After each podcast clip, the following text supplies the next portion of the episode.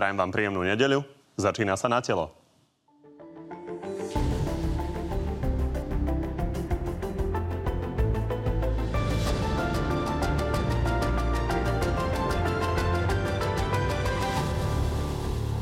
Premiér Igor Matovič vyvolal búrlivú debatu svojou úvahou, ako bojovať s koronavírusom.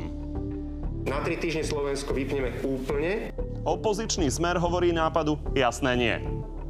Keby rozmýšľal, tak nemôže takúto hlúposť povedať. Tento raz sa ale na odpor postavili aj Matovičovi partnery v koalícii. Čo len úvahy o blackoute považujem za veľmi nebezpečné. Nie len o tom, už s dnešnými hostiami. No a tými hostiami sú minister práce za Smer rodina Milan Krajniak. Dobrý deň. Dobrý deň, prajem. A ex-minister práce za Smer Jan Richter. Takisto dobrý deň. Príjemné nedelné popoludne. No a tak ako vždy v tejto chvíli už na našom Facebooku na telo beží hlasovanie, o kto, v ktorom môžete rozhodnúť, ktorý z oboch pánov vás presvedčil viac. No a dnes budeme mať aj tretieho hostia. V druhej časti relácie privítame ministra školstva Branislava Grelinga, ktorý nám príde povedať hneď niekoľko čerstvých rozhodnutí o fungovaní škôl. Jednak o tom, ako budú žiaci tento rok hodnotení, čo bude s prázdninami a definitívne si vyjasníme aj to, či pre koronavírus nehrozí opakovanie ročníka. No a Branislavovi Grelingovi adresujte aj vaše vlastné otázky na Facebooku. No, pani, my poďme na tú diskusiu uh, pokračovať v tom, čo sme počuli v tých úvodných headlinoch. Uh, pozrime sa na to, čo povedal na ten nápad Igora Matoviča s blackoutom, neskôr to premenoval na spomalenie Slovenska Peter Pellegrini úvahy pána premiéra o takomto kompletnom vypnutí slovenskej ekonomiky na dva alebo tri týždne považujem za nebezpečný sociálny experiment. Pán Richter, Smer to teda úplne jednoznačne odmieta. Prečo? Podívejte sa, samotný spôsob, akým sa, to dostalo do éteru, je veľmi pochybný. Pán premiér jeden názor, niektorí ministri absolútne opačný názor. Nehovoria o tom, že koaliční partnery. To znamená, že Myslím, že táto myšlienka u pána premiéra tak vznikla z večera do rána a chýba jej odborná konzultácia, komunikácia mať e, za sebou aj nejakých odborníkov, ktorí by takýto spôsob jednoducho podporili. Ja si myslím, že opatrenia, ktoré sa prijali doteraz, prinášajú e, svoj efekt sú účinné a nemali by sme uvažovať tu no, na takýmto radikálnym riešením. Pán Krajniak, poďme si vyjasniť vlastne stanovisko Smerodina, lebo čo sa týka za ľudí a SAS, tam je jednoznačné odmietnutie. Na druhej strane, vy ste dali stanovisko cez vašu hovorkyňu, že by ste sa pravdepodobne prikláňali k variantu blackoutu. Takže ako to vlastne vidíte? Vidíte to tak ako Igor Matovič, že potrebujeme zásadne obmedziť pohyb ľudí a potom sa rýchlejšie zbavíme vírusu? Ak dovolíte, ja by som najskôr chcel vysvetliť, že o čom hovoríme, lebo to nie je jasné, o čom sa bavíme. Má to titulok, ale nikto nevie, čo si pod tým predstaviť. Vďaka tomu, že naši ľudia sa správajú veľmi zodpovedne a empaticky a sme vzorom pre západoeurópske krajiny v tom, ako zvládame ten nápor novoinfikovaných, tak máme čas diktovať chorobe. Buď choroba diktuje nám, alebo my diktujeme chorobe. Teraz sme získali čas na rozmyslenie, v akom variante budeme pokračovať. A my sme presvedčení o tom, že musíme nájsť vhodný kompromis medzi fungovaním ekonomiky a medzi tým, aby ten prípadný nárast novoinfikovaných, ktorý môže kedykoľvek prísť, keď niekde sa to nepodarí udržať, aby sme ho zvládali v nemocniciach, aby sme mali dostatok personálu, napríklad v mojom rezorte, aby sme mali dostatok personálu v zariadeniach sociálnej starostlivosti, ktorí sa o tých ľudí takisto musia starať. A keď, keď máme, máme niekoľko variantov, že chvala Bohu, vylúčili sme ten tzv. talianský alebo španielský scenár. To je, vyzerá to za nami a ja som za to vďačný a naozaj poďakovanie patrí všetkým ľuďom. Potom máme druhý scenár, že to budeme udržiavať v takomto mode a čakať, kým postupne, ako by tá choroba prejde Slovenskom. Len my sa správame, chvala Bohu, tak zodpovedne, že by to mohlo trvať rok.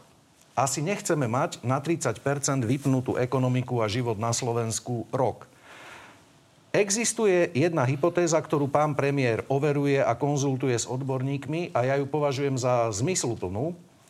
My sme znižili mobilitu, nie fungovanie teraz ekonomiky, ale mobilitu na Slovensku o 70 Ak by sme znížili tú mobilitu o 90% na ten čas, kedy trvá inkubačná doba choroby, tak by sme vedeli ľudovo povedané ten vírus na Slovensku zabiť.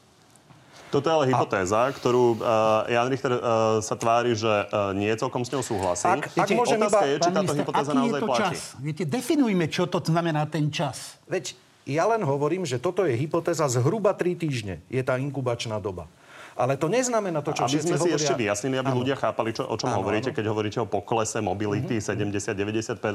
70-90%. Čiže bavíme sa o tom, že naozaj ľudia nerobia zbytočné cesty a stretávania Áno, sa. áno, áno. A čo by bol ten pokles mobility na, e, o 90%, o ďalších 20%? Ako si to predstavujete?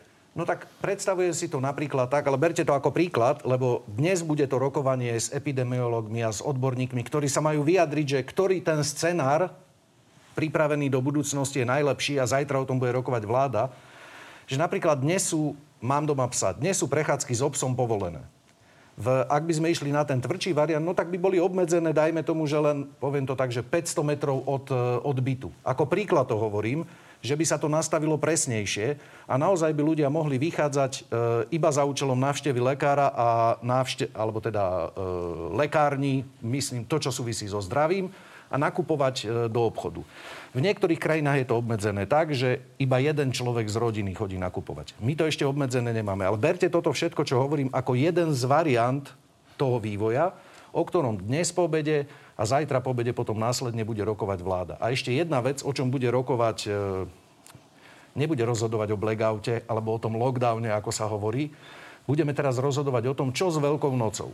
Lebo je zjavné, že na Veľkú noc všetci teda máme isté zvyky a tradície, ktoré máme radi.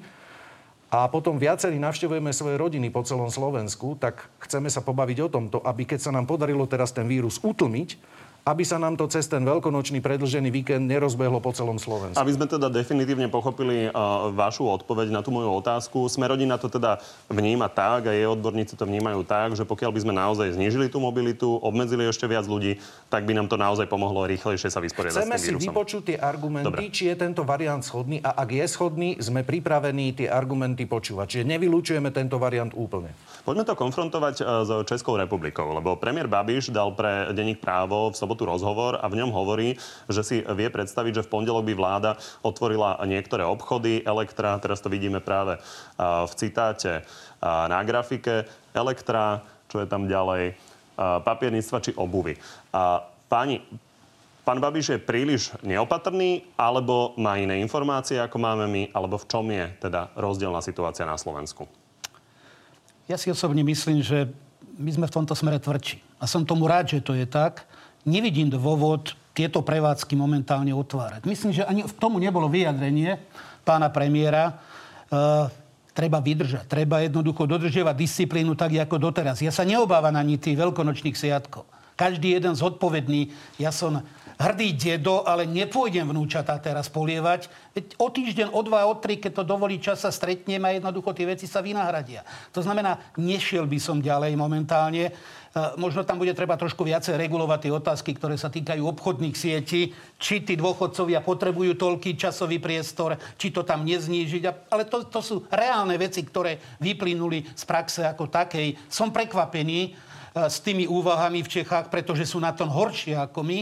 Aj tá disciplína je tam trošku iná. Ja som veľmi rád, že, že naša krajina sa v takýchto zložitých situáciách vie spojiť, vie byť jednotná. Dokázalo sa to pri tom nešťastí Prešove a som osobne presvedčený, to dokazujeme aj v tomto období. Vy ste hovorili, že premiér toto nespomína, náš premiér slovenský, ale na druhej strane Richard Sulik na niečo podobné vyzýva. Hovorí o tom, že si nechceme zrujnovať malý obchod. Poďme sa pozrieť, pán Krajniak chcel reagovať, ale na porovnanie českých a slovenských čísel, aby sme videli, ako sú na tom eh, Česi v porovnaní s infikovanými.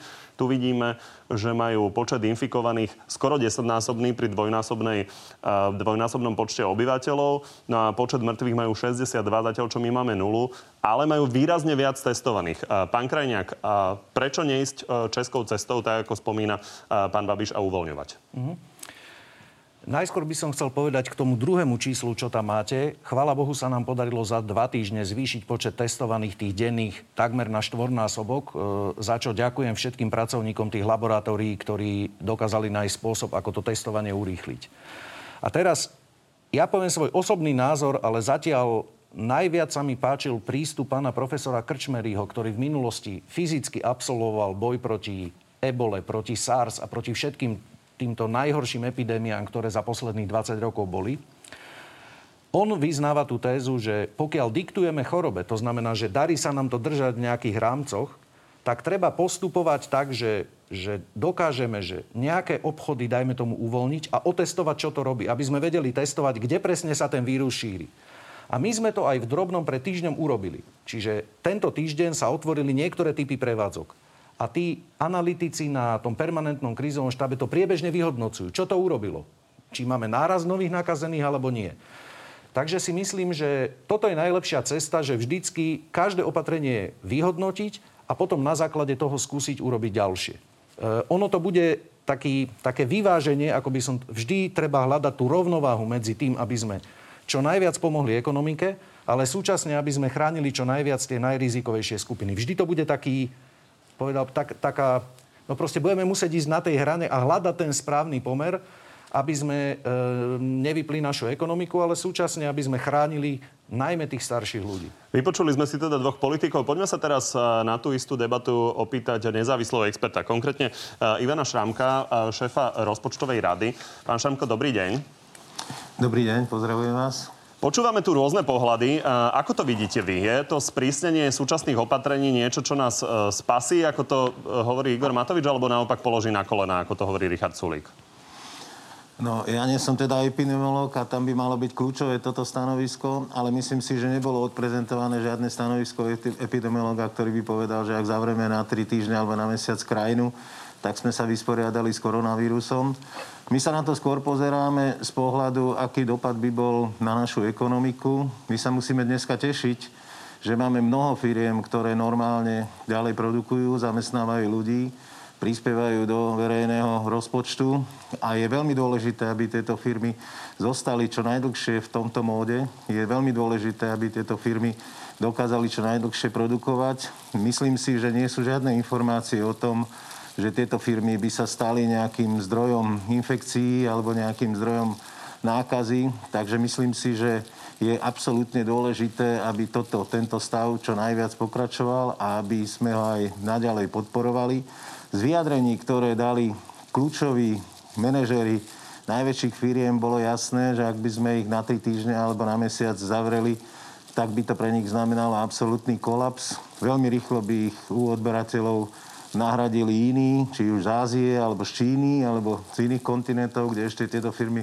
fungujú. Takže ja osobne z ekonomického pohľadu považujem túto alternatívu za extrémne rizikovú a za takú, o ktorej by sme sa nemohli už ani, spo, ani spamätať, alebo spamätávali by sme sa ďaleko, ďaleko dlhšiu dobu. Tak uvidíme, o čom rozhodne priebehu. o tej piatej vláda, respektíve čo oznámi krízový štáb Igor Matovič. Je úplne jasné, že štátny rozpočet bude teraz krvácať a budeme si musieť veľa napožičiavať. To je jedna časť riešenia. Druhá je ale aj niekde ušetriť. Čo rada odporúča? Kde by ste hľadali výdavky, ktoré sa dajú škrtnúť? Bolo by pre všetkým veľmi dôležité, aby vláda odprezentovala nejaké číslo zhruba peňazí, ktoré sú k dispozícii, či je to z tých externých zdrojov európskych alebo z tých domácich. Zatiaľ sme takéto číslo nepočuli. Môj pocit a môj názor na toto je taký, že my sa nemôžeme momentálne držať v rámci nejakého limitu. My musíme vynaložiť všetky financie potrebné na to, aby sme ochránili život ľudí, zdravie ľudí a aby sme ochránili našu ekonomiku. To musí byť absolútna priorita. Momentálne napríklad, keď počúvam úvahy o tom, že kde škrkať, sa mi zdá, že je proti štandardom uvažovať o tom, že by sme znižovali platy vo verejnej správe, pretože vidíme, že niektoré krajiny naopak ešte dodávajú ľuďom peniaze, aby sa držala spotreba. Takisto štandardne sa v takýchto krízových situáciách, aj keď toto nie je klasická ekonomická kríza, Vláda snaží stimulovať ekonomiku tým, že dá viacej peňazí do investícií, dá viacej peňazí do iných produktívnych častí. Čiže momentálne v tejto etape ani nevidím priestor kde by sme mali škrkať. Samozrejme, že je veľmi dôležité, aby všetky vynaložené prostriedky boli riadne pod kontrolou, aby boli transparentne dávané, aby boli dávané s čo najväčšou efektívnosťou, aby sme zbytočne nerozhadzovali, ale myslím si, že momentálne nie je nejaký priestor na nejaké významné škrkanie pri rešpektovaní všetkých pravidiel efektívneho nakladania s verejnými financiami. Zatiaľ vám ďakujem. E, páni, poďme sa pozrieť asi na to, čo e, Ivan Šamko otvoril kvôli tomu, že e, pán Peter Pellegrini tvrdí a povedal to teraz na teatri, že si vie predstaviť škrtanie platov štátnych a verejných zamestnancov. Ako to vidíte? Ivan Šramko hovorí, že to neodporúča. Môže k takémuto niečomu dôjsť? Pán Krajniak. My s tým zatiaľ nepočítame a to presne z toho dôvodu, že potrebujeme skôr dodať financie a nejakú finančnú hotovosť všetkým tak povedať, zložkám spoločnosti a všetkým skupinám spoločnosti. Preto zatiaľ neuvažujeme o tom, že by sme akýmkoľvek spôsobom siahli na platy štátnych zamestnancov a samozrejme na dôchodcov. Čiže ich sa žiadne úspory týkať nebudú. To, čo škrtáme, a škrtáme veľmi, veľmi prísne, že sme pozastavili vyplácanie eurofondov a plánujeme všetky e, tie zdroje, ktoré sú do, do výšky 4,3 miliardy eur, použiť na tú prvú sociálnu pomoc e, zamestnancom SZČO a firmám na podporu udržania pracovných miest. Ďalšie číslo pre pána Šramka. Vláda už v tých materiáloch, ktoré schválila, vyčlenila ďalšie približne 4 miliardy na tú pomoc, ktorá je k dispozícii prostredníctvom e, čerpania pôžičiek to sú tie európske opatrenia, kde vyčlenila Európska únia, či už Európska centrálna banka, alebo aj komisia na pomoc. A ďalšiu, ďalšiu pomoc, ktorú, ktorú teraz špecifikujeme a myslím si, že tento týždeň bude priestor ju oznámiť, je tá pomoc pre väčších zamestnávateľov. To je tá toľko spomínaná Kurzarbeit, o ktorej sa hovorí. K tomuto Čiže sa dostaneme. aj s tým. A chcem to ešte rozobrať s vami obama, ale poďme vyriešiť e, veci, ktoré ste vy sami otvorili. Hovoríte o tom, že nebude sa škrtať seniorom. Na druhej strane Igor Matovič hovoril, že stoja, stojí za úvahu, e, čo urobiť s 13 dôchodkami. Uh-huh. Aj Boris Kolár tvrdil, že pokiaľ toto bude trvať veľa mesiacov, tak na to nemáme. Takže ako to bude? Zatiaľ na to máme. Nevieme predpokladať, koľko tá kríza bude trvať, myslím z ekonomického hľadiska. Pokiaľ to bude trvať do konca roka, neviem vám povedať, čo bude koncom roka, ale zatiaľ ja určite budem presadzovať a presadzujem, aby 13. dôchodok bol vyplatený. Pán Richter, uh, Maximálnej miere podporujem. Uh, nech skúsili by ste aspoň zmeniť adresnosť, aby napríklad ľudia, ktorí majú tisíc eurové dôchodky, nedostávali tie 13. dôchodky?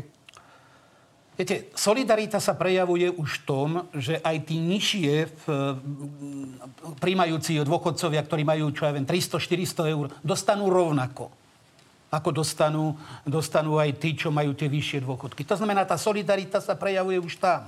V tomto prípade si myslím, že je potrebné, aby e, ten 13. dôchodok v tej rovnakej výške dostal každý jeden dôchodca. Aj na každý jeden typ dôchodku.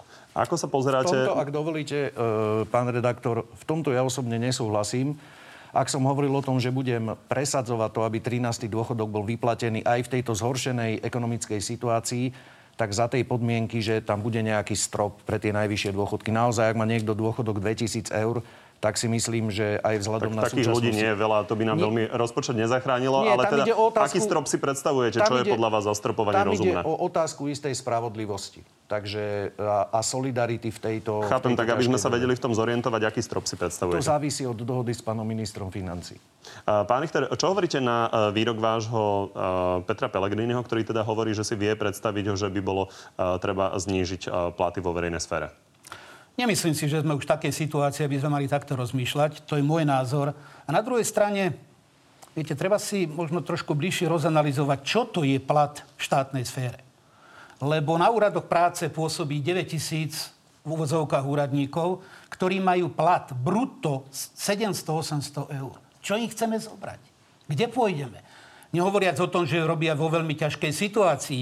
Tam nie sú vždy ideálni klienti, s ktorými musia pracovať a, a hľadať pre nich viaceré riešenie. To znamená, ideme aj tam diferencovať. Možno to by bolo riešenie, že generálni riaditeľia a, a ja neviem, ministri a ďalší budú toho viacej v tomto prípade šetriť, ale ako ísť amblok na každého jedného, neviem si to vôbec predstaviť. Presne takto chceme postupovať, pán poslanec, že snažíme sa pre platy e, štátnych zamestnancov nerobiť žiadne redukcie plošné, ale tak, ako aj pri tej prvej sociálnej pomoci, ktorú by som rád zmienil, ak môžem, pán redaktor, aby ľudia vedeli teda, že čo môžu Poďme očakávať. postupne, všetko ideme tak prebrať. Práve tam, tam sme tiež stanovili isté tie horné stropy, do akej výšky sa bude preplácať a toto by možno bolo zaujímavé urobiť aj v e, štátnej správe. Takže viete si predstaviť, že tie najvyššie platy by sa nejakým spôsobom okresali? Minimálne, tak ako keď odkladáme niekomu plat, e, teraz to poviem, splatnosť odvodov, ako sme to urobili, tak minimálne na dobu tejto krízy a mimoriadných opatrení by sme mohli odložiť vyplácanie nejakých tých horných zložiek platu a, a tak ďalej. Ale to je všetko na dohode. Zatiaľ to nemusíme robiť z finančného hľadiska. Páni, čo s platmi veľmi súvisí, je minimálna mzda. Tam sme totiž e,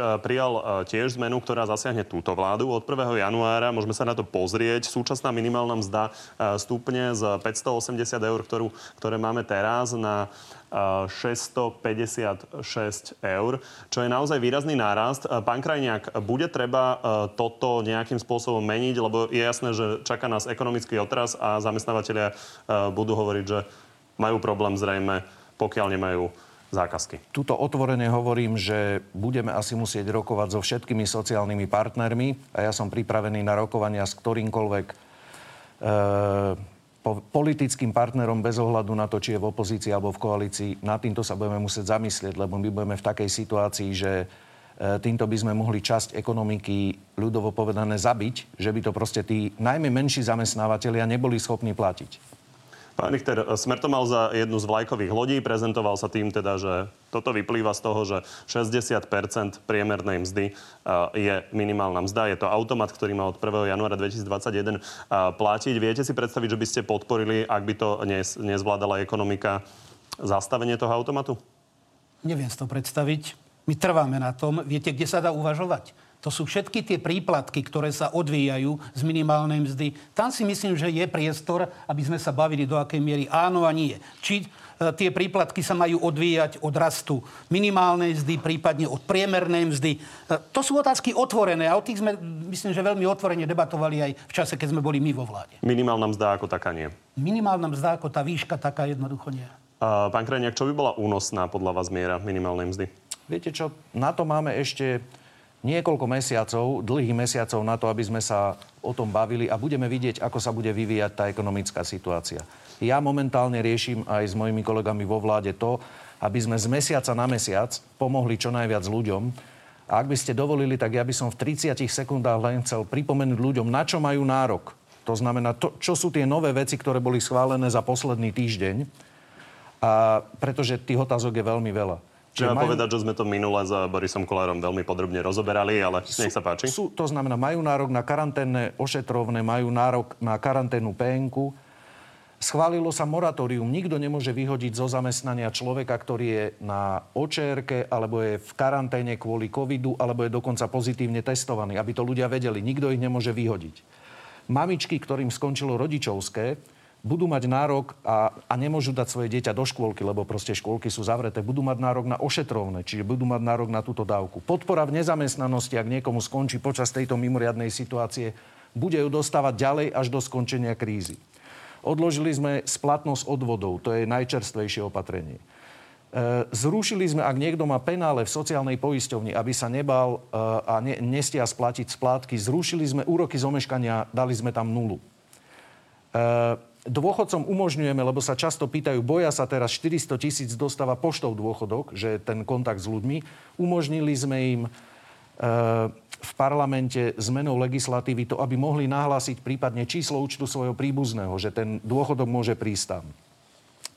A e, budeme zvyšovať príplatok pre tie zariadenia sociálnej starostlivosti, ktoré majú teraz zvýšený nápor práve v súvislosti s karanténami a so starostlivosťou o dôchodcov a deti v detských domov. Toto všetko ste riešili tento týždeň v parlamente a treba no. povedať, že Smer to síce vo finále podporil, ale mal svoje výhrady. Poďme sa pozrieť na to, čo povedal Jan Richter. Je to naozaj bez veličovania, dovolím si povedať, otrocké opatrenie kapitalizmu 19. storočia.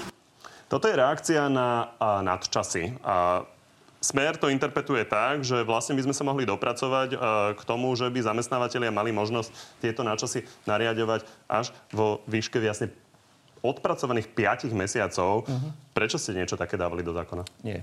Zmyslom tohto opatrenia bolo niečo úplne iné, a to to, aby sme umožnili ľuďom, ktorí teraz budú na 80% platu doma, aby keď sa výroba znovu rozbehne, mohli za 100% svojho platu si privyrobiť na ten zvyšok, ktorý im teraz bude chýbať. Ale po stretnutí s Konfederáciou odborových zväzov s pánom prezidentom Magdoškom, ale aj po vypočutí si kolegov v parlamente e, som sa rozhodol tento článok, aby nevzbudzoval, alebo tento, tento paragraf, aby nevzbudzoval žiadne pochybnosti. Vypustili sme to zo zákona a dohodli sme sa s pánom Magdoškom, že budeme uvažovať takým spôsobom, že nejakú časť nadčasov navyše budú môcť zamestnanci, ktorí chcú odpracovať a bude tam jasne stanovené, že to je iba so súhlasom zamestnanca, aby nevznikli žiadne pochybnosti, že ich niekto do toho môže nútiť.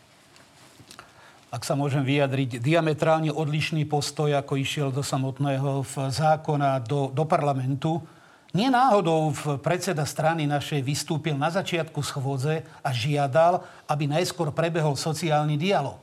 Pretože Viackrát som už pripomenul, že za 30 rokov sa nestalo, že by sa otváral zákonník práce z vlády bez toho, že by sa k nemu mali možno sociálni partnery vyjadriť. Ten sociálny dialog je veľmi dôležitý. Ale ak dovolíte, čo je to otrocké, čo aby som... aj vaši, vaši uh, voliči tomu rozumeli a boli si istí, tak. že ten, tá situácia dnes je teda taká, že ju schvalujete. Čiže vysvetlíme si, aká teda po schválení tohto zákona, po tej zmene, ktorú sme e, navrhol, Ak dovolíte, poviem najskôr to, čo bolo a to, čo teraz momentálne je a čo sme podporili a, aj samozrejme že schválili. Podľa zákonníka práce má e, dnes právo nariadiť zamestnávateľ 150 hodín na časov. Ďalších 250 hodín po dohode. To znamená teoreticky 400 hodín. 400 hodín je 2,5 mesiaca v časovom vyjadrení. No a pôvodne v tom zákone bolo nariadenie zo strany zamestnávateľa bez akejkoľvek konzultácie ďalších 400 hodín. To znamená ďalších 2,5 mesiaca. 5 mesiacov. A popri tom E, nemalo sa to rátať do riadného času. To znamená, v tomto prípade by sa neboli dodržali aj jednotlivé prestávky. Všetko to, na čo má zamestnanec nárok z titulu zákonníka práce. Nie je možné. Áno, bolo by to otrocké a to by sme sa vrátili do toho 19. storočia. Ja som rád, že pán minister prijal tie naše argumenty, že sa stretol s eh, predsedom, respektíve prezidentom Konfederácie odborových zväzov a táto časť vypadla zo zákonníku práce. Naopak, viaceré veci, ktoré sme ponúkali, eh, sa do toho, do toho zákona dostali. My sme nemali potom problém Faktický tento návrh zákona podporiť. No, to znamená, nebudú musieť tých 400 hodín Že Ak by som to mohol trochu okomentovať, pán poslanec. E, to, čo ste hovorili, nie je pravda. Vedel by som vám to vecne vyvrácať, ale nemá to zmysel, pretože ja postupujem takým spôsobom, aby nevznikla žiadna pochybnosť, a povedal som to aj v parlamente, budem akceptovať akékoľvek dobré pripomienky a je mi jedno, či od vládnych poslancov alebo od opozičných Pani, poslancov. aby sme to nenaťahovali a mohli ísť na ďalšie a veľké témy, povedzme si naozaj, aký je faktický vec, stav, aby, aby, si ľudia, aby ľudia boli, vedeli a poďme aby ďalej. ľudia si boli istí. To znamená, nikto ich nemôže nútiť žiadne nové nadčasy odpracovávať a všetky tie zákony, ktoré ja dávam do parlamentu, prechádzajú buď jednomyselne, alebo v jednom prípade sa jeden poslanec zdržal. Čím chcem garantovať, že nebudem nejako politikárčiť a, a vytrieskavať akékoľvek, ja neviem, ideologické alebo akékoľvek iné zmeny legislatívy. Vždy to budem robiť po dohode opozičných, koaličných poslancov, Pán odborných minister, skupín. ostávame na 250 hodinách ročne? E, ostávame v, presne tak, ako to bolo doteraz. Tak. No, 150. len ten prvotný zákon nebol taký. To znamená, ja v tomto Dobre. prípade Neriešme to ďalej. Dôležité je, aký je zhodu, faktický stav. Pani, ešte, ešte jedna veľká téma. Lebo pán minister predložil ten návrh, aby mal možnosť zamestnávateľ nariadiť. A s tým nikdy nemôžeme súhlasiť. Dobre, táto hádka naozaj bola... nedáva žiadny zmysel, keďže Nie, ľudia vedia, ako, ako to dopadlo. Myslím si, že už sme strávili pri tom naozaj 3 minúty. Takže páni, povedzte nám ešte svoje základné stanoviska k podpore veľkých zamestnávateľov. To je jedna veľká téma. A pán Krajniak, vy hovoríte, že ste v prvom rade museli zachraňovať menších. Tomu uh-huh. asi ľudia rozumejú. Na druhej strane máme tu veľké fabriky, ktoré tvoria veľké percento HDP. Máte to pod kontrolou? Nestihne, nes, e, dostaneme sa do situácie, že nám niektorí väčší zamestnávateľia treba spresnú výrobu, treba z automobilky? Pozrite sa, e, nemôžeme si robiť ilúzie, že by táto ekonomická kríza nejako Slovensko nezasiahla. V Rakúsku počítajú s 20-percentnou nezamestnanosťou. My zatiaľ ku koncu marca máme nahlásené hromadné prepušťania vo výške 1685 e, zamestnancov, z toho 903 je jedna veľká nábytkárska firma, ktorá mala problémy už predtým. Ale tuto chcem záväzne povedať s plnou vážnosťou, že sa nám podarilo do konca tohto týždňa, myslím, pracovného, vyjednať s Európskou úniou to, že nebudeme musieť prihliadať, ešte si to v pondelok necháme potvrdiť legislatívne, prihliadať na ten limit 800 tisíc podpory pre jedného zamestnávateľa. Čiže tým sa nám otvorila možnosť, a my ju využijeme a tento týždeň budeme rokovať v pondelok s Konfederáciou odborových zväzov a so zástupcami zamestnávateľov. V útorok budeme rokovať so zamestnávateľmi a na základe toho verím, že veľmi rýchlo pripravíme to, aby, aby ten systém Kurzarbeit, ktorý my sme už zaviedli pre tých e, zamestnancov v podnikoch do 250, do 250 zamestnancov, zamestnancov. Takže aby, aby sme to si platilo, jasné stanovisko, aby to platilo aj nad 250 dostanú zamestnancov. unblock veľké firmy takú podporu ako malé firmy? neviem slúbiť, že unblock všetky, pretože niektoré z tých firiem vyrábajú. Takže asi e, asi nemajú momentálne problém, keď výroba beží na, plné, na plný výkon. Ale tie, ktoré čelia poklesu, po, e, poklesu obratu a ťažkostiam, budeme pre nich robiť podporu tak, aby na každého zamestnanca mohli dostať nejakú podporu. Pán Richter, stačí? Takto. Ak hlavný cieľ všetkých týchto opatrení je udržať zamestnanosť, to znamená, aby ľudia neodchádzali z práce a nehlásili sa na, úrade, na úradoch práce. A v tomto prípade ja osobne nevidím rozdiel, či to má byť zamestnanec veľkej fabriky alebo z malej. To znamená, tie opatrenia musia byť jednotné. Áno, súhlasím s tým, že sa treba prihliadať na stratu e, objemu výroby, odbytu a ďalších vecí, ktoré s tým bezprostredne súvisia, ale musíme to naplniť túto otázku. A treba povedať, že aj dnes my potrebujeme rýchle peniaze. Súhlasíte, pán tak, minister? Áno. Aj dnes si dovolím povedať, že nám umožňuje zákon. Tu treba len sa pozrieť na opatrenia, ktoré vláda príjmala v 2008-2009 v čase krízy a niektoré veci zopakovať. Použijem výraz odpísať ich a pár dní a môžeme čerpať aj, aj peniaze z Európskeho sociálneho fondu tak, že nebudú hodnotené ako štátna pomoc. To znamená, že máme priestor, len možno treba odborníkov trošku viacej osloviť. A ja osobne si myslím, že pani podpredsednička Remišová neurobila v tomto smere všetko to, čo sa očakávalo. Tam sa mala urobiť inventúra a hneď automaticky potom, aké máme možnosti. Dáni dokázali na komisii v priebehu jedného dňa vybaviť to, čo my teraz momentálne riešime. No, Dobre, pani, nemusíte musíme, sa, pán poslanec, musíme ísť bať, ďalej. Toto Treba je už povedať, vyriešené, že... Čiže máme možnosti čerpať aj z eurofondov aj na zamestnávateľov na 250 zamestnancov. A ja by som chcel ešte upozorniť, ak môžem, a poďakovať všetkým zamestnancom Národných úradov práce, ktorí od zajtra začnú spracovávať 100 tisíce žiadostí za to, že celý tento týždeň pracovali nepretržite.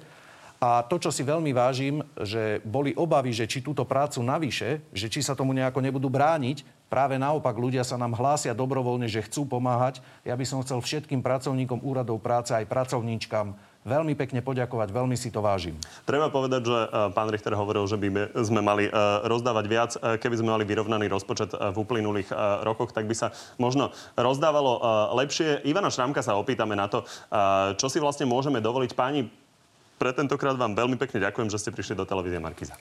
Peknú nedelu. Všetko dobré. Všetko dobré. Pán Šamko, uh, takže otázka na vás, uh, lebo politici diskutujú o tom, či si môžeme dovoliť miliardu minúť, či si môžeme dve miliardy dovoliť minúť. Ako sme vlastne na tom, čo je strop toho, uh, čo vláda môže použiť na podporu uh, pracovných miest a ako dlho? Ďakujem za otázku. Ešte ak by som mohol aspoň jednou vetou k tomu tej diskusii o tých 13 dôchodkoch. Ja som prekvapený, že stále aj nový pán minister hovorí o tom, že máme na 13. dôchodky. Musíme rešpektovať zákony, musíme rešpektovať zákon o štátnom rozpočte a na 13. dôchodok tam nie je nič.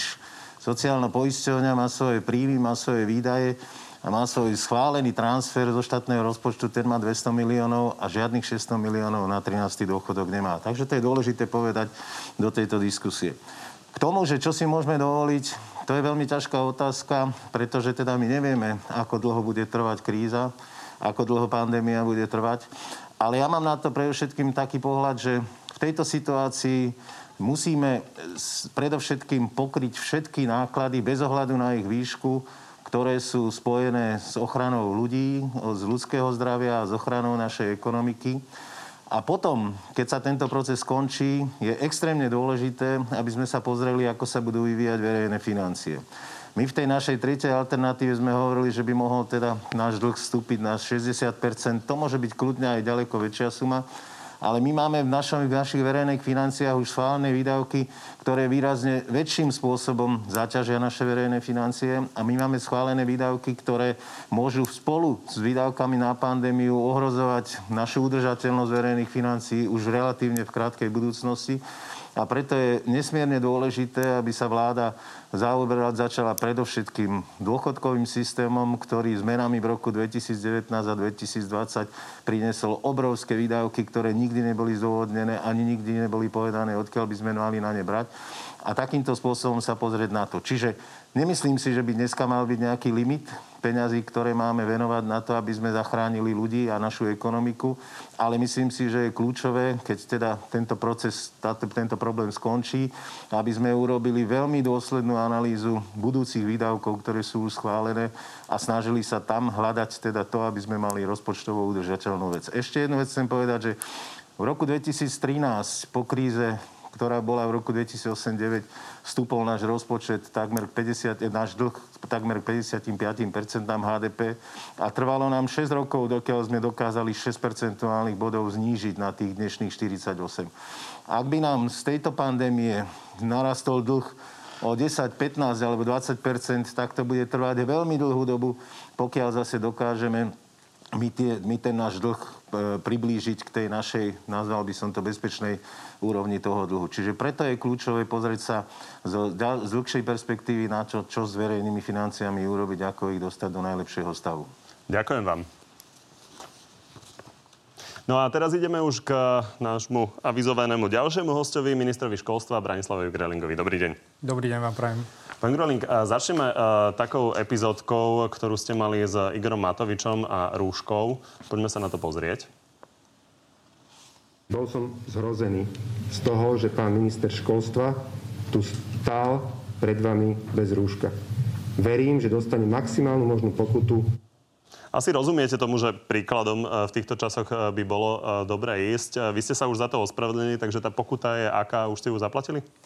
Žijeme v, nejakom vypetej, žijeme v nejakej vypetej situácii a toto bolo také ľudské zlyhanie. Pokutu plánujem zaplatiť, keď budeme oslovení a samozrejme, že to budeme nejakým spôsobom aj iniciovať z mojej ešte strany. Ešte sa neozval? Nikto sa ešte neozval, ale ja som pripravený, že tú pokutu zaplatíme. Dokonca som inicioval to, že do toho fondu, ktorý vznikol pod úradom vlády, budem investovať celý svoj ministerský plat, aby sme pomohli naozaj všetkým tým, ktorí to potrebujú. Takže za, za to som sa ospravedlnil a myslím si, že poďme ďalej a budeme pracovať. Dobre, poďme na tej praktické otázky. Igor Matovič tu v tomto štúdiu povedal, povedal, že školy teda ostávajú zatvorené a že sa do uh, leta neotvoria. Z toho vyplýva extrémne veľké uh, množstvo dôležitých otázok. Uh, čo to teda bude znamenať pre prázdniny? Je možné, že sa budú prázdniny skracovať? Nejaká letná škola prichádza do úvahy? Prázdniny sa skracovať nebudú a ja, ja som presvedčený o tom, alebo nie, že presvedčený, ale urobím všetko preto, aby sme školský rok ukončili naozaj v tom termíne, ktorý má byť. Ale ak mi dovolíte, tak ja by som trošku obšírnejšie povedal k tejto téme, lebo treba upresniť množstvo vecí. A mojou úlohou nie je, aby som predpovedal nejaké termíny, že kedy budú maturity alebo zápisy a ostatné veci, tak ako mojou úlohou nie je ani predpovedať e, nejaké katastrofické scenáre, ktoré by nás mohli čakať. Mojou úlohou reálne je, aby sme túto situáciu spoločne s odborníkmi, s rodičmi, s učiteľmi, s riaditeľmi zvládli a, a aby sme mohli pokračovať v rámci toho vzdelávania. Každé jedno rozhodnutie, ktoré my za ministerstvo robíme, tak musíme urobiť na základe odporúčania troch subjektov, a to je Úrad verejného zdravotníctva, hlavný hygienik a ústredný uh, krízový štáb. A tí rozhodli, že vyučovanie bude prerušené, respektíve vyučovanie v školách bude prerušené až do odvolania. A na základe toho my sme urobili nejaké stanoviska. Touto obšírnou musí, musíte ma nechať chceli povedať, že je možné, že to, čo hovoril Igor Matovič, že ne, ne, ne. školy budú zatvorené až do leta, nie je ešte definitívne Mo, moment, rozhodnutie? Moment, momentálne máme tri mesiace do ukončenia školského roku a tá situácia sa nejako vyvíja. Tá situácia môže byť veľmi e, dobrá a tá situácia môže byť aj zlá a na základe toho my budeme konať. Ale ak mi dovolíte, tak my sme na základe toho, pretože ja som inicioval na ministerstve pracovnú skupinu, ktorej súčasťou je aj pani ex-ministerka zdravotníctva pani Kalavská, pán hlavný hygienik, pán Mikas, sú tam ľudia z Inštitútu vzdelávacej politiky, aby sme mali jednotlivé dáta a my pripravujeme niekoľko variant, že čo by mohlo vlastne nastať, kedy by mohli ško- školy byť otvorené.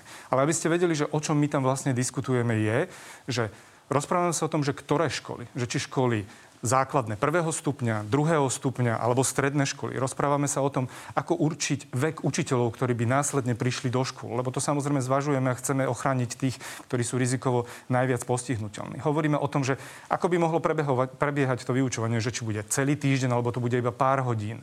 V rámci toho dňa sa rozprávame o tom, že koľko tých hodín tam bude toho vyučovania. Samozrejme rozprávame o rôznych bezpečnostných opatreniach a tak ďalej. A my sa aj pýtame, že či vôbec do toho ísť. A keď keď budeme mať v rámci tých dvoch variant zodpovedané všetky tieto otázky, ktoré som teraz povedal.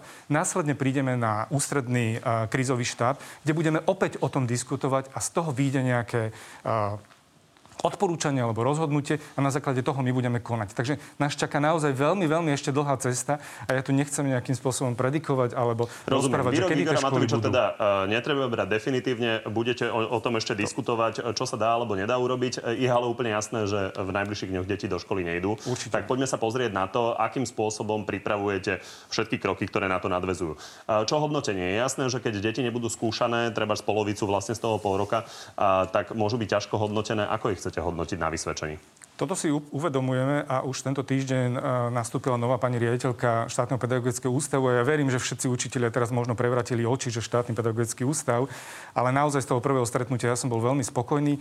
Ja som inicioval a požiadal pani riaditeľku, aby urobili usmernenia, čo sa týka hodnotenia, čo sa týka redukcie učiva, čo sa týka ukončenia štúdia alebo príjmačiek. My dokonca zajtra do poludňajších hodinách budeme mať spoločnú tlačovú konferenciu, kde budeme predstavovať tie prvé opatrenia, čo sa týka hodnotenia. Ak mi dovolíte, ja tu mám niektoré vypísané, aby sme aj dopredu niečo vyslovili, pretože si uvedomujeme, že teraz rovnaké podmienky zo strany žiakov nie sú a my chceme zabezpečiť také, také spravodlivé hodnotenie. Takže môžem ubezpečiť, že sa určite nebude opakovať ročník, pretože to vzdelávanie prebiehalo 7 mesiacov jedným spôsobom a teraz prebieha iným spôsobom, ale to vyučovanie reálne prebieha. Môžeme povedať, že tie odporúčania máme rozdelené pre základné školy, máme ich rozdelené aj pre stredné školy, lebo vnímame tú rozdielnosť. Takže poďme a čo sa týka, ako bude čo sa vysvedčenie pre základné školy vyzerať. základných škôl, tak nebudeme hodnotiť známkami v tomto mimoriadnom období, ktoré sa nachádza. Ale samozrejme, že tá konečná známka môže byť slovná, môže byť tak, ako ju poznáme teraz, alebo môže byť čisto iba absolvoval. Čo sa týka tých základných škôl, my vieme, že to máme iba na prvý stupeň, takže do Národnej rady budeme prinášať ešte aj novelu zákona, aby sme to slovné hodnotenie rozšírili aj na druhý stupeň a bude to možnosť pre jednotlivé školy, učiteľov alebo riaditeľov. Takže smerujeme zrejme k slovnému hodnoteniu.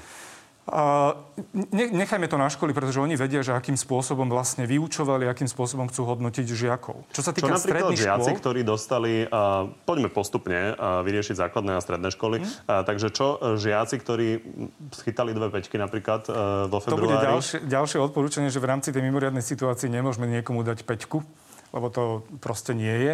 Samozrejme, že učitelia vedia ohodnotiť toho žiaka kontinuálne v rámci toho celého obdobia, ale my to nebudeme odporú, odporúčať. Ja si myslím, že by to naozaj nebolo férové ani voči žiakom, ani voči uh, uč, učiteľom, respektíve teda rodičom, aby naozaj takto boli ohodnocení. Nebudú deti demotivované tým, že sú zvyknuté na tie známky? Uh, my sme všetci chceli, aby e, vzdelávanie alebo celý ten obsah vzdelávania sa a niekde posunul a teraz máme jedinečnú možnosť. Ja viem, že tá situácia je veľmi vážna a skúsme ju využiť tak pozitívne, že práve za tieto mesiace dokážeme ten školský systém naozaj veľmi výrazne posunúť dopredu. Ja idem ešte na tie stredné školy, aby sme to školy. dopovedali. Čo sa týka stredných škôl, tak samozrejme, že môžeme známkovať, lebo sú to už študenti v určitom veku. Uh, Jedno upozornenie, ktoré tam bude, aby sme zvažovali naozaj sociálnu situáciu jednotlivých žiakov a na základe toho neznižovali nejakým spôsobom tieto známky. A mne osobne, a ja to budem odporúčať všetkým učiteľom, aby v súčasnosti naozaj nehodnotili známkami e, žiakov, e, čo sa týka testy a písomné práce. Mne sa veľmi často dostáva teraz do rúk odfotené maily alebo uh, správy od učiteľov, že nesplnili ste tento test a dostali, sa, dostali ste peťku. Ja si nemyslím, že je to fér, lebo tým pádom naozaj zvyšujeme nejaký tlak na mladých ľudí a pre nás všetkých je to veľmi ne- neštandardná situácia a musíme sa s tým vyspo- vysporiadať. Poďme sa pozrieť na stredné školy, čo sa týka príjmačiek, lebo deti sú určite v strese z toho, akým spôsobom sa budú alebo nebudú uh, môcť uh, dostať na stredné školy. Ako chcete riešiť príjmačky? Tam pracujeme s niekoľkými variantami. Ja musím povedať, že v priebehu asi budúceho týždňa už budeme testovať aj spôsob, onlineový spôsob na jednom gymnáziu tu v Bratislave, že či by sme vedeli robiť príjmačky aj takýmto uh, spôsobom. Ale na druhej Čiže strane... idete si na gymnáziu jednom vyskúšať online ano. príjmačky a je možné, že by sa to potom e, prenieslo plošne na celé Slovensko? Určite áno, ale výslovme veľmi seriózne, že nevieme online proste urobiť príjmačky na všetkých školách, ktoré sú, pretože máme rôzne typy škôl. My sa musíme vysporiadať s tým, ako urobiť príjmačky Čo na s tými, ktoré- bilingváloch, na umeleckých školách a Čo s tak tými, ďalej. ktoré sa nedajú takto urobiť? Kedy Dajte nám chvíľu čas. Ja stále dúfam, že vymyslíme ten modul na základe tej pracovnej skupiny, že aby sme nejakým spôsobom zvládli tieto príjmačky, lebo si uvedomujem, že n- napríklad na tých bilingváloch, keď si zoberiete nejakú školu a keď máme hypotetický príklad, že môžu zobrať 100 žiakov a budú ich mať 300 a budú eh, hodnotení na základe výsledkov ostatných ročníkov základných škôl, tak zoberú potom tých prvých 100, ktorí prídu v septembri e, do školy, ak sa tak udeje, a nemusia zvládať to bilingválne vzdelávanie v tom jazyku, pretože nebudú mať overené tie vedomosti. Musíme tam predpokladať, že bude asi nejaký posun žiakov v priebehu septembra, oktobra, novembra. Samozrejme, že na to, to sa nadvezuje. veľmi diplomaticky, inými Veľ, slovami, bude odpad z tých študentov, ktorí boli prijatí, teda nie na základe riadnych príjmačiek. Viete, ja chcem každému jednomu študentovi dať možnosť, aby si vybral tú školu. Pretože nemôžeme povedať, že na základe ostatných vysvedčení pôjde on na bilingval, teraz v prvom mesiaci príde na to, že naozaj, na, že, že to nezvláda, že na to nemá. A potom kam pôjde? Pôjde na nejaké gymnázium, ktoré už môže byť naplnené? Nie, potom pôjde možno, ja neviem, na inú strednú školu a nie je to fér pre Čiže neho. podobne ako na vysokých pracujeme... školách, že na niektorých technických školách príjmu viac e, študentov a potom odpadne treba tretina Áno, ročníka. ale pracujeme naozaj s modelom, mm-hmm. aby sme dali tú možnosť e, mladým ľuďom si vybrať tú školu, ktorú naozaj chcú. Hovorili ste, hovorili ste o online riešeniach. E, vy pripravujete aj online vyučovanie. Pokiaľ viem, tak cieľ je pre základné školy mať 4 hodiny denne v priemere a pre všetkých 9 ročníkov to je 36 hodín. Ako to chcete bude to, realizovať? Bude to veľmi náročné, ale aby sme to upresnili, my nepôjdeme cez žiadnu televíziu, pôjdeme cez YouTube kanál, ktorý bude vytvorený e, pod záštitou ministerstva školstva, kde by sme chceli vysielať maximálne 4 hodiny. Je to naozaj veľmi náročné, pretože plánujeme vysielať aj prvý stupeň, aj druhý stupeň. Keď si zoberiete, že je to 9 ročníkov a máme ísť niekoľko hodín denne v rámci tých 9 ročníkov, tak naozaj to bude veľmi náročné a u nás na tom intenzívne predstaviť? pracujú. Takže o nejakej 8. 9. si deti zapnú YouTube a pre svoj ročník tam budú mať 4 hodiny vyučovania? Samozrejme, Áno, presne takýmto spôsobom, ale samozrejme, že to, ten obsah toho vyučovania bude redukovaný nejakým spôsobom, lebo my nevieme obsiahnuť komplet všetko v rámci toho jedného ročníka. Takže to bude nejaké simulované vyučovanie, ale ja sa snažím hľadať množstvo spôsobov, ako vzdelávať, aby to naozaj nebolo iba cez televíziu alebo cez rôzne online platformy, ale aby boli rôzne iné možnosti, pretože keď celý týždeň sa máte vzdelávať iba jednou formou, tak naozaj už vás to nebude nudiť a v konečnom dôsledku budú žiaci vymýšľať a oni sú dosť teda neposlušní tak ich musíme k tomu nejako viesť. A plánujete to, eh, aby mali deti režim eh, vysielať v nejakom čase, alebo to tam bude vysieť stále? S, s tým režimom to si najviac uvedomujeme. Máme k tomu aj odozvu zo strany či už učiteľov alebo následne rodičov. Samozrejme, že keď idú do práce, tak nie na čas sa každý prihlási v rámci toho onlineového vzdelávania. Budeme to situovať na presný čas a budeme sa snažiť takú tú návykovosť stále dodržať. Kedy to bude spustené?